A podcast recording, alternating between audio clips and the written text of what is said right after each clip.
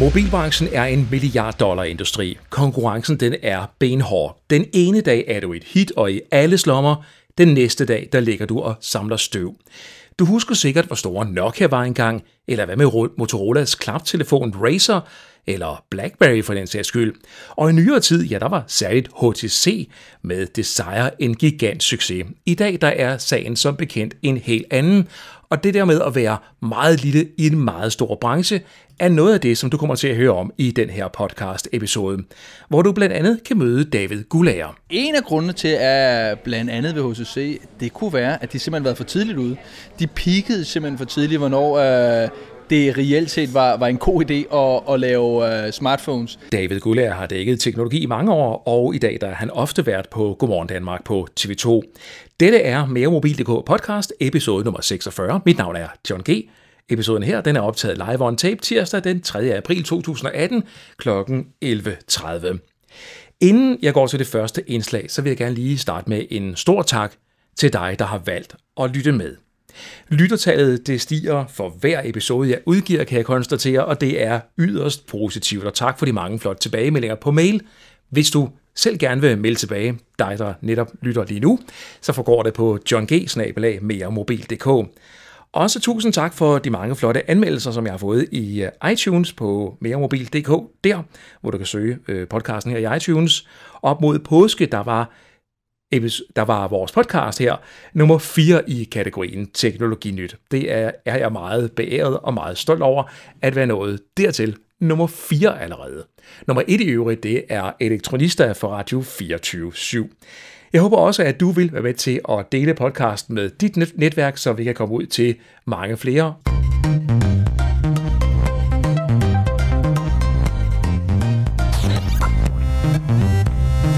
Jeg bladrer lige en gang her for at komme frem til listen over, hvad der er sket siden den seneste podcast, episode nummer 45.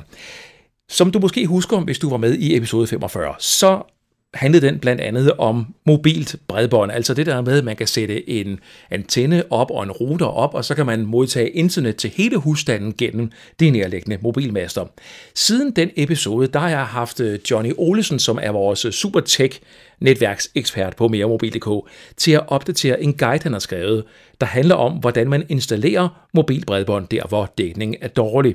Og den her ret omfattende guide, den linker jeg til i show notes i øh, den her episode her, men du finder altså tips til antenner, opsætning af udstyr og hvordan, hvordan du tjekker udbydernes øh, dækning og hastighed, og så videre. Alt sammen i den store guide til installation af mobil bredbånd, som er en udløber på den seneste podcast episode.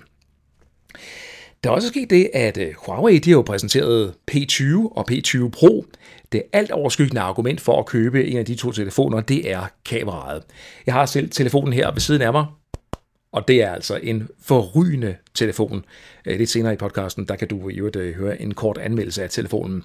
Men kameraet er altså det alt overskyggende element. Ifølge kameraeksperterne på DxOMark, så slår Huawei med de her telefoner både Samsung Galaxy S9 og iPhone 10, ja faktisk alle andre i mobilbranchen, de har lige nu det allerbedste smartphone-kamera ifølge DxOMark. Særligt når det handler om lowlight fotografering, altså fotografering der, hvor mørket er øh, fremtrædende og lyset er meget dårligt. Prisen den er 4.799 kroner for en Huawei P20, mens P20 Pro koster 6.299 kroner uden abonnement ved salgstarten. Begge modeller de har 128 GB intern lagerplads uden mulighed for SD-kort udvidelse. P20'eren kommer i butikkerne nu her den 4. april, og hvis du vil have en Pro-model, så skal du vente til den 16. april. P20 den har 4 GB RAM, P20 Pro den har 6 GB RAM. Apple de har ved en event tirsdag den 27. marts præsenteret en helt ny iPad til skolebrug. Modellen her, den ligner til forveksling, kan jeg godt sige, de tidligere iPads, øh, der har været på markedet. Dog sådan lige med øh, den lille twist, at der er et par nye funktioner. Den nye iPad, den har en skærm på 9,7 tommer, der nu understøtter Apples skrivepen kaldet Apple Pencil, ligesom iPad Pro gør. Indmaden den består af en øh, Apple A10 Fusion chip, og det er jo et samme chip, som vi finder i iPhone 7. På bagsiden et kamera på 8 megapixels, og ifølge Apple, ja, så er det her deres hidtil billigste iPad, og hvis du har fulgt med i rygterne, så kan jeg sige, at den her øh, iPad har været rygtet som en budget-iPad, men der er vi lige knap nået hen. For den her nye iPad, trods ny teknologi osv., ja, den koster 2.799 kroner, og den er 200 kroner. Og det var altså 200 kroner billigere end sidste års udgave. Det er det, som man kalder for budget iPad hos Apple.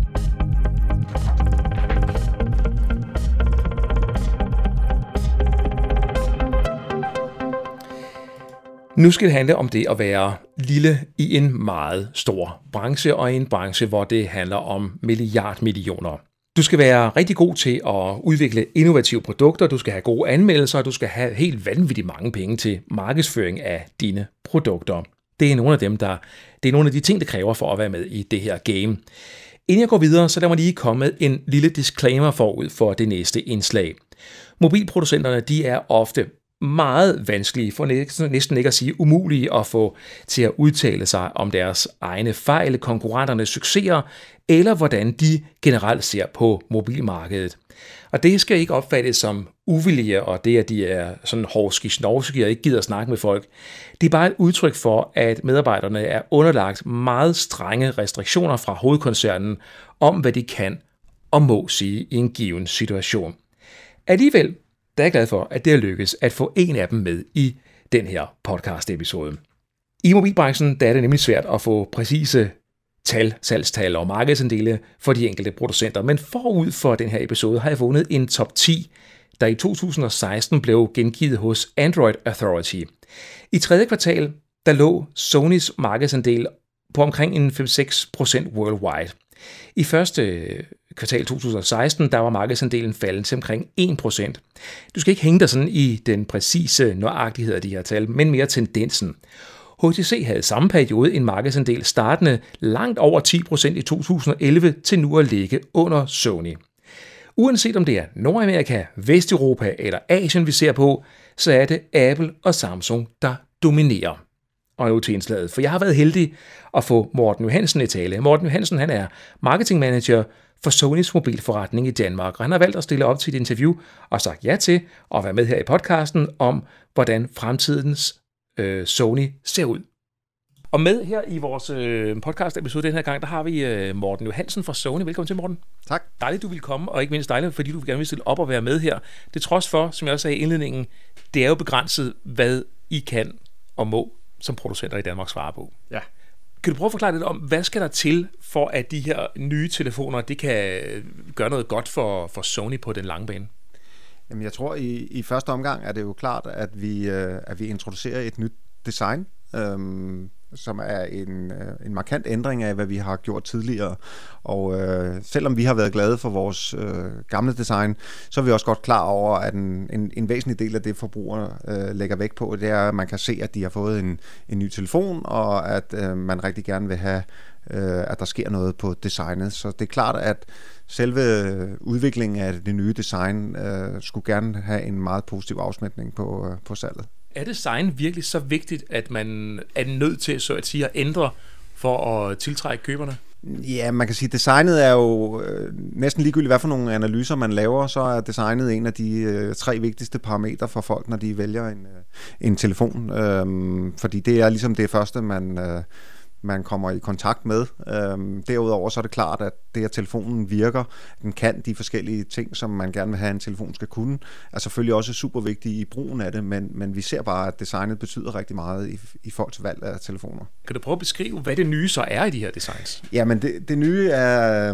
at vi jo øh, går i retning af, af lidt mere øh, runde former. Vi har indført et nyt øh, skærmformat, 18.9 skærmformat, som er det her lidt, lidt mere aflange skærmformat, og så har vi lavet nogle øh, øh, fuldt de her øh, lidt bløde former også på bagsiden. Så vi har lavet nogle afrundede bagsider, som ligger utrolig godt i hånden. Så det vil sige, det er en del af designet er egentlig også, at det, at det skal være en, en super lækker telefon at, at holde og bruge. Det er nok det vigtigste ting til dem, der lytter med, kan jeg sige, at du sidder lige nu foran dig med ikke mindre end otte telefoner, fire compact-modeller og fire øh, så at sige, hovedmodeller foran dig, og, og det er det, du ligesom forklarer ud, ud fra. Så de er her altså alle sammen.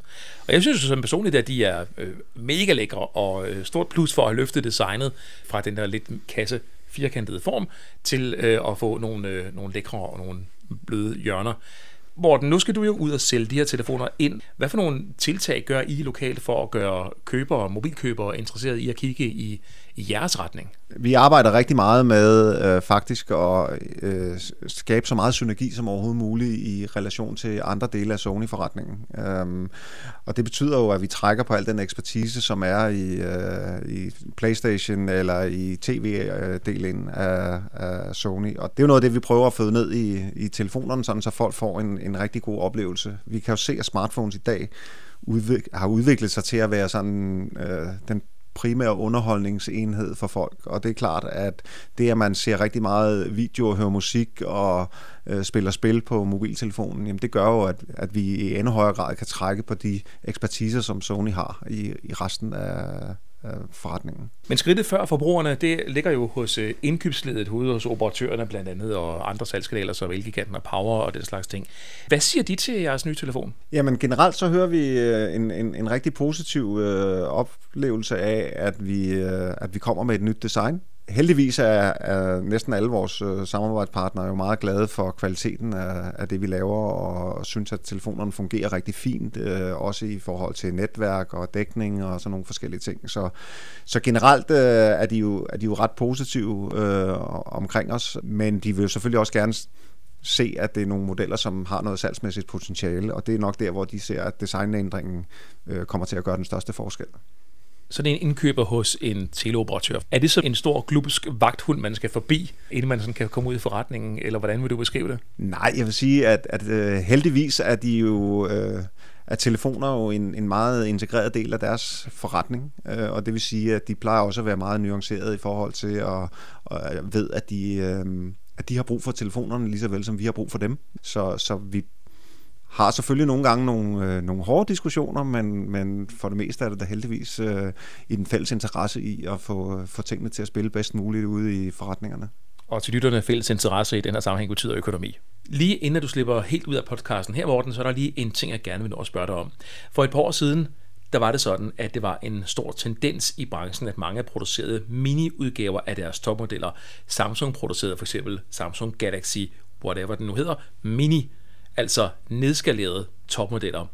I gik en anden vej, I producerede kompakte modeller, som jo var topmodeller, der var nedskaleret størrelse, men stadigvæk havde den samme ydelse.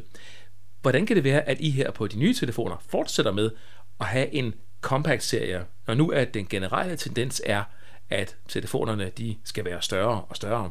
Vi mener jo sådan set, at vi har set øh, et, et hul i markedet, øh, og, og synes egentlig også, at vi, vi kan se, når vi kigger på historikken, at øh, de compact-modeller, som vi har haft tidligere, er stadigvæk dem, som vi har flest øh, kunder af i markedet, i hvert fald i Norden, øh, som, som har været måske det område, hvor man har taget bedst imod øh, compact-modellerne. Så, så det vi så i sin tid var jo, at, at der bliver solgt rigtig mange telefoner i den her kategori, men der var også en del kunder, som måske ikke var så øh, tilfredse med den oplevelse, de havde af telefonen efterfølgende. Og derfor så har vi sagt, jamen vi tror på, at der er et, et marked for øh, high-end telefoner i en, en mindre størrelse, selvom markedet jo i og for sig går i retning af større og større telefoner, så bliver der stadigvæk øh, solgt rigtig mange telefoner af den her størrelse, og der vil vi gerne sikre, at dem, som gerne vil have en positiv oplevelse og en, en high-end telefon, øh, de stadigvæk kan få det i en lidt mindre udgave. Herfra skal i hvert fald lyde et øh, absolut stort held og lykke til, øh, til dig om øh, salget af de nye produkter. Der er selvfølgelig test af dem alle sammen på meremobil.dk. Morten Hansen, tak fordi du kom. Tak skal du have.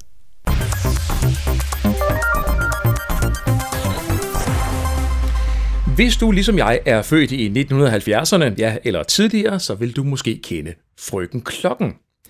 Til de yngre lyttere, der kan jeg sige, ja, hvor vildt det end lyder, så er det altså en telefontjeneste, den her Frøken Klokken, hvor du kan ringe til på et telefonnummer for at få at vide, hvad den præcise tid er. Jeg stødte på nogle interessante ting omkring Frøken Klokken. Ting omkring den her tjeneste, som jeg ikke vidste, og det skete hos et besøg hos en fyr, der hedder Martin Rasmussen i forbindelse med en optagelse, der egentlig skulle handle om Radio Merkur. Ja, det lyder lidt underligt, men det, det var sådan, det kom i stand. Martin har nemlig et hobbyprojekt, der hedder Dansk Radio, du finder, som du finder på danskradio.dk. Og her samler han lyd- og avisudklip fra danske radiostationer for at bevare udsendelserne for eftertiden. Og hans samling, den tæller lige nu i nærheden af 6.000 lydklips og et utal af avisartikler og anden dokumentation. Efter mødet med Martin, ja, der er jeg i gang med at arbejde på et indslag omkring frøken klokken. Men det nåede ikke at blive færdigt til den her episode. Jeg vil dog lige spille et lille uddrag fra snakken med Martin fra Dansk Radio. Du får også et lille uddrag fra en lydbog om frøken klokken. En lydbog, der for længst er glemt. Det der sker, det er, at jeg finder øh, under min søgen, og jeg søger jo øh, alle steder, hvor man tænker, hvor kan man søge. Jeg finder nogle lydbøger. Og det er simpelthen historien om, hvordan Frygten Klokken blev indspillet i øh, Sverige til, den, til det danske, de tre centraler, der var i Danmark. Der var faktisk fire. Der var KTS og Fyns øh, Telefon Aktieselskab, ikke? og Just Telefon og Sønderjyske Teleselskab. Det var de fire, der dækkede øh, Danmark. Det foregik på øh, Ericssons øh, telefonfabrik i øh, Sverige. Og det må være i forbindelse med, at man også gjorde til, til den svenske teletjeneste, at der var en dansk pige op og, og indtale øh, samtlige tal. Telefonselskabet KTAS forventer, at maskinen får sin debut i begyndelsen af 1939, men først skal de mange klokkeslæt indspilles. Der er afsat en uge til opgaven. Kvart over 10 om formiddagen drikker frøken klokken den før nævnte tår vand, mens herrerne betragter hende fra deres side af glasruden. De befinder sig i et studie hos teleteknikvirksomheden LM Eriksson i Stockholm. Ved du, hvordan at frøken klokken rent teknisk blev afviklet? Ja, for jeg kender faktisk øh, en, der har den maskine. Ja, det gør han nemlig ham der, Martin. Hvordan afviklingen så foregik, og hele snakken omkring frøken klokken, kan du høre i en af de kommende episoder, når jeg bliver færdig med at klippe. Men jeg kan godt love, at der kommer nogle lydklip fra gamle dage fra Martins arkiv i den her forbindelse. Og så skal jeg i øvrigt hilse fra Martin og sige, at hvis du sådan råder rundt derhjemme og finder nogle gamle bånd, der ligger og roder, det kan være spolebånd eller kassettebånd, datbånd, minidisk eller hvad det måtte være, hvor der bare er den mindste smule chance for, at der kunne være optagelser, gamle optagelser fra radioen på, så er han meget interesseret i at få fat i dem. Han siger til mig, at du må ikke under nogen omstændigheder smide gamle bånd ud. Martin henter gerne børnene, båndene, ikke dine børn, men båndene, øh, og lytter dem igennem og laver en digital kopi til dig. Du finder Martin og det her arkiv om Dansk Radio på adressen, der meget nærliggende hedder danskradio.dk.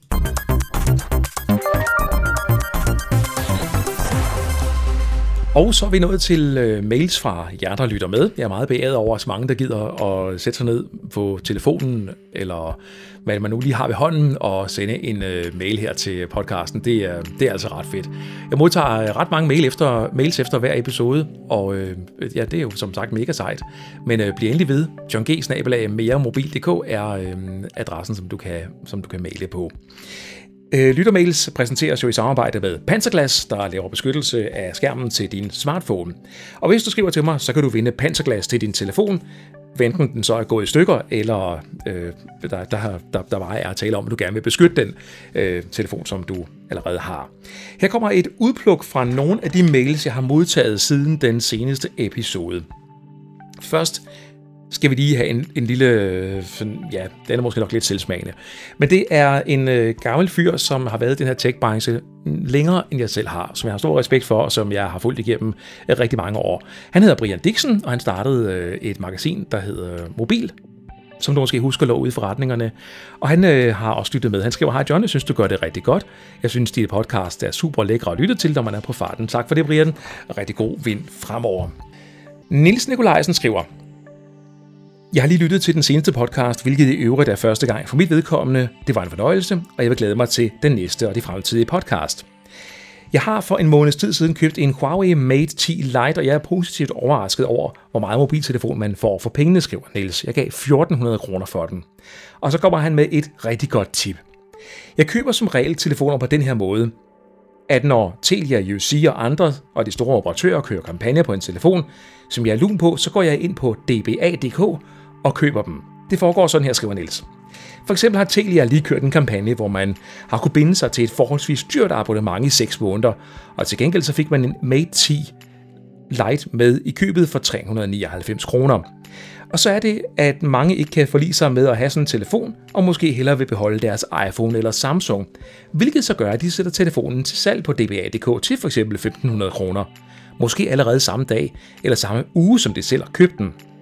Dermed der føler de, at de kan tjene en skilling på den telefon, de kun gav 399 kroner for. Og jeg får muligheden for at købe en ny eller næsten ny, og i hvert fald billig og god telefon på den her måde. Skriver Nils Nikolajsen fra Sønderborg. Kære Nils, tusind tak for dit tip. Det er øh, tippet, jeg vil sige ugens tip i den her podcast her, og det donerer jeg et stykke panserglas til din telefon som kvittering for. Det var et mega, mega godt tip. Så er der Bjarne, der skriver, Stor ros herfra. Jeg har hørt øh, din podcast, og der skal ikke være nogen tvivl om, at øhm, øh, hvis, dem, hvis, dem, der, øh, gerne, hvis dem, der er derude, der lytter med, de gerne vil have øh, kablet internet, enten det er øh, mobilt eller noget, ja, så kan jeg ikke forestille mig, at de ikke blev klogere af at lytte til podcasten. De måder at servere indholdet på er på et forståelsesniveau, så alle kan være med. Tech-tunge emner bliver serveret på gadeplan, skriver altså øhm, Bjarne. Og den seneste podcast, hvis du husker det, den blev næsten et kvarter for lang, og det synes øh, Bjarne her ikke gør noget. Peter Olesen skriver, en hilsen fra Sydfyn. Jeg er en fast lytter til podcasten og har også været med i det gamle koncept. Jeg synes bare, du skal fortsætte på den nye øh, gode måde at beholde dit nuværende setup. Det fungerer ganske glimrende. Tak for det, Peter, i hvert fald så længe man ikke har en tusse i halsen. Samtidig skriver Peter så, at jeg synes, at podcasten udfylder et hul på det danske podcastmarked, da vi slet ikke har nogen danske nyhedstech podcasts, og det savner jeg, så lad os få noget mere, skriver han. Og mange tak for det øh, til Peter her fra mig af. Jeg må sige det på den måde. Det var lige præcis derfor, at jeg startede podcasten, fordi jeg selv synes, der manglede noget, som jeg øh, gerne vil lytte til. Nu tror jeg snart, skal jeg have lavet noget te eller noget i den stil. Jeg har faktisk noget gammelt. Oh, ja. Det var noget koldt te fra i morges, det der. Det var ikke så godt. Nå, øhm, vi snupper lige en mail med her fra øh, Preben Carlsen, der skriver, for stor ros og tak for høj kvalitet øh, i podcasten. Lidt feedback herfra. Nummer 1. Underlægningsmusik. Hvad er nu det for noget? Øh, er det et underholdningsprogram på B3, du skal konkurrere med? Væk med underlægsmusikken. Du har en super god stemme, og musikken skrammer og nedsætter tydeligheden, skriver Preben. Og tak til dig, Preben. Det er faktisk kun omkring indslaget her med lytterne, at der er sådan lidt øh, tema musik under. Øh, det er lige for, så jeg får chancen for lige at drikke noget vand undervejs, øh, fordi det er hvis man lige har tusser i halsen, så er det ret langt. Men udover det, så skriver Preben også, at linken af podcast er rigtig fint. Lad det tage den tid, som tingene tager. Det er jo netop det, der er podcastformatets store styrke. Og så den sidste lyttermail i den her omgang, inden vi skal til David Gulager. Den øh, kommer fra Flemming. Du vil gerne have feedback på podcasten, så her er min. Jeg bruger mange timer på mit arbejde som lastbilchauffør, og der også deraf tit om natten, og derfor er det skønt at kunne dyrke min interesse for mobilteknologi ved at følge din og andres podcasts, når jeg bliver træt af at høre på P4 Natradio. Jeg er vældig tilfreds med det nye setup, og i forhold til hjemmesiden meremobil.dk synes jeg, at du gør en stor indsats for at uddybe de valgte emner i podcasten. Angående konkurrencen om panserglas, så kan jeg supplere med en historie om det, om det her, og det kommer uden beregning, at øh, at det er vældig dumt at have sin yndlingstelefon, en OnePlus 3T i brystlommen, når man bukker sig for at snøre skoene. Fordi så ryger den altså på gulvet, og ja, så ryger skærmen altså. Og for den lille historie og den lidt lange mail her fra Flemming, er der også et stykke panserglas. Så foreslår Flemming i øvrigt, at øh, vi skal prøve at snakke lidt omkring øh, det med øh, antennerne på vores øh, telefoner, altså antennerne inde i vores øh, smartphones. Øh, det lader til, at det åbenbart er meget hemmeligt, nærmest mere hemmeligt end PET's planer, når man skal snakke antenner. Den er taget til efterretning. Og tak til dig, Flemming, og tak til alle jer andre, som har skrevet her til podcasten i den her omgang.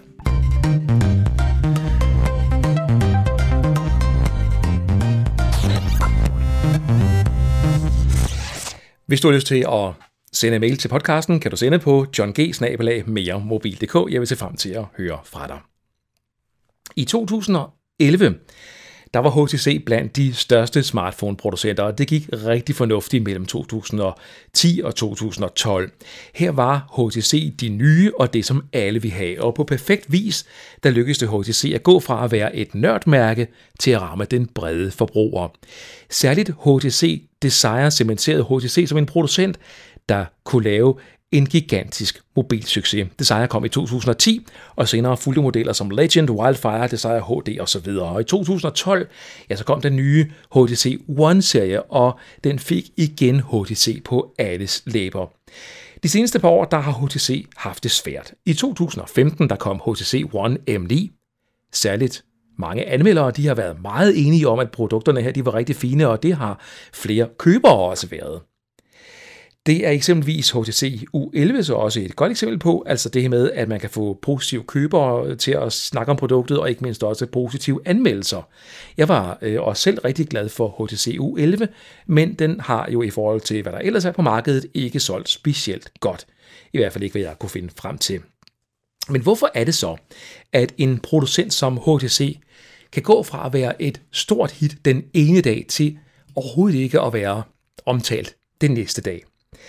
Det har jeg spurgt David Gulager om, og David han er jo kendt som vært og tech-ekspert på Godmorgen Danmark på TV2, og han har i flere år været redaktør, redaktør af teknologi på TV2.dk. Det kan være svært at sige 100% hvorfor er sådan noget som HTC, som du nævner, ikke er der mere. Hvis du ser en, et, et selskab som HTC, som stadigvæk prøver, stadigvæk sender telefoner ud, ligesom Sony også gør, så kan der være mange årsager til det. Øh, en af grundene til, at blandt andet ved HTC, det kunne være, at de simpelthen været for tidligt ude. De peakede simpelthen for tidligt, hvornår øh, det reelt set var, var en god idé at, at lave øh, smartphones. Øh, es, Nokia gjorde det jo også. Altså Nokia har jo været helt ude, er nu på vej tilbage. Øh, jeg tror, HTC har gjort nogle de har taget nogle designvalg, de har gjort nogle, øh, de har taget nogle features-tanker, øh, som ikke helt ramte publikum rigtigt nok. Og øh, specielt hvis vi ser på, på features, altså HTC og Samsung, det var jo var det tilbage i 2010, der var de stort set lige store. Der var de stort set på niveau, og i dag så er HTC ikke eksisterende, og Samsung er gigantisk. Spørgsmålet er, hvad var det Samsung gjorde rigtigt, og hvad var det HTC gjorde forkert? Men jeg tror, det er sådan noget med helt klart, at man et, være for tidligt ude, to, tage lidt for forkerte valg i forhold til øh, de features, der skulle være. Der var noget med nogle øh, højtalere, gode højtalere på HTC, men stadigvæk en stor telefon, stor, øh, næsten klodset telefon. På et tidspunkt, hvor folk ikke var klar til en stor telefon måske. Ja, ja altså, men det er jo klart, men det er også noget med teknologien, hvor, hvor, hvor, hvor lille kunne man gøre den, hvor tynd kunne man gøre den. Og, og deres telefoner var svære at, at, at gøre små og, øh, og tynde. Men Samsung formåede dog stadigvæk at gå i en anden retning. Stadigvæk store telefoner, men gøre dem tyndere, gøre dem lettere og fokusere på et stort skærm i stedet for.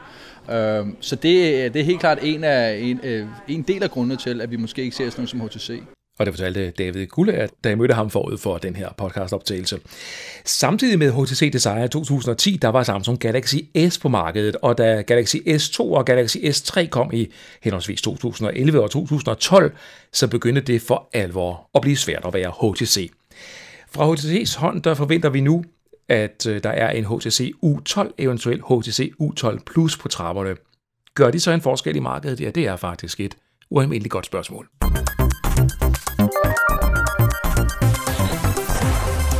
Ja, nu er vi så smart ved at nå til vejs ende i øh, den her øh, podcast episode nummer 46 fra meremobil.dk. Jeg når lige at sige, at øh, jeg er, jo i gang, er i gang med at skrive anmeldelse af Huawei P20 Pro og det er i øvrigt en super, super fed telefon, vil jeg lige sige. Øh, jeg har fået den her, og har den i hånden her. Altså de her tre kameraer, der sidder bagpå, de gør et utroligt godt øh, arbejde. Det må jeg give DxO-mark øh, ret i. Og jeg har taget nogle ret svedige billeder der, hvor det er, er rigtig mørkt. Jeg har været på Jernbanemuseet i Odense i påsken, og der har jeg taget et, et billede ind i et rum, hvor der sidder nogle mannekinger, og der er virkelig, virkelig både dunkelt, rødt, gulvtæppe og rigtig mørkt. Og man kan tydeligt se øh, i gåsøjne ansigtsudtrykkene på de her mannekinger, til trods for den, øh, den meget begrænsede belysning. Det er virkelig, virkelig et imponerende kamera. Den samlede bedømmelse, ja, jeg har ikke skrevet anmeldelsen endnu, men vi ligger nok på en 5-6 stjerner. Det er sådan den umiddelbare vurdering i, i hvert fald sådan lige sådan, som, som for hoften af. Og der kommer også en anmeldelse lige om lidt af øh, Sony Xperia XZ2, som jeg også har været svært glad for. Kameraet det er ikke nær så innovativt som det, vi har set på øh, telefonen fra Huawei, men det er nu stadigvæk et rigtig godt kamera. Og så en af de fede ting, det er, at øh, Sony har fået et nyt design på deres telefoner, som du hørte øh, tidligere i podcasten. Og øh, det gør faktisk noget rigtig godt for, for udtrykket. Den har ikke kant-til-kant skærme og så videre som mange af konkurrenterne, men alligevel er det nu altså en ganske gedigen øh, smartphone. Og så har Sony flyttet deres fingeraftrykslæser om på bagsiden. Du behøver ikke lægge selve fingerspidsen på sensoren. Du kan bare lægge fingeren øh, ja, nærmest et hvilket som helst sted. Det kan være et stykke nede på din finger, at du kan ja, programmere den til at aflæse et god så en fingeraftryk. Øh, det, det, det, er meget, det er meget fedt faktisk. Det er også en, en rigtig, rigtig god øh, smartphone. Jeg vil tro, sådan omkring 4-5 stjerner på den, hvis vi ligesom lige skal, skal sådan summere, det, um, summere det op for, øhm, for den her omgang. Og nu er der sådan bare lige tilbage og komme med de sådan, øh, ja, hvad kan man sige, afsluttende bemærkninger for, øh, for, for, for episoden her, for jeg vil godt lige sige, at øh, du selvfølgelig fortsat skal være meget velkommen til at sende mig en mail eller, eller to på johng Hvis du sender mails til podcasten, så er du med i konkurrencen om panserglas til din telefon, så du kan få den beskyttet. Og det, øh, det er der vi at tage med. Og derudover så øh, vil jeg rigtig gerne have dine inputs til øh, emner i øh, podcasten. Hvad kunne du godt tænke dig at høre om? Hvad skal vi prøve at tage fat på fremadrettet? Hvem skal vi snakke med?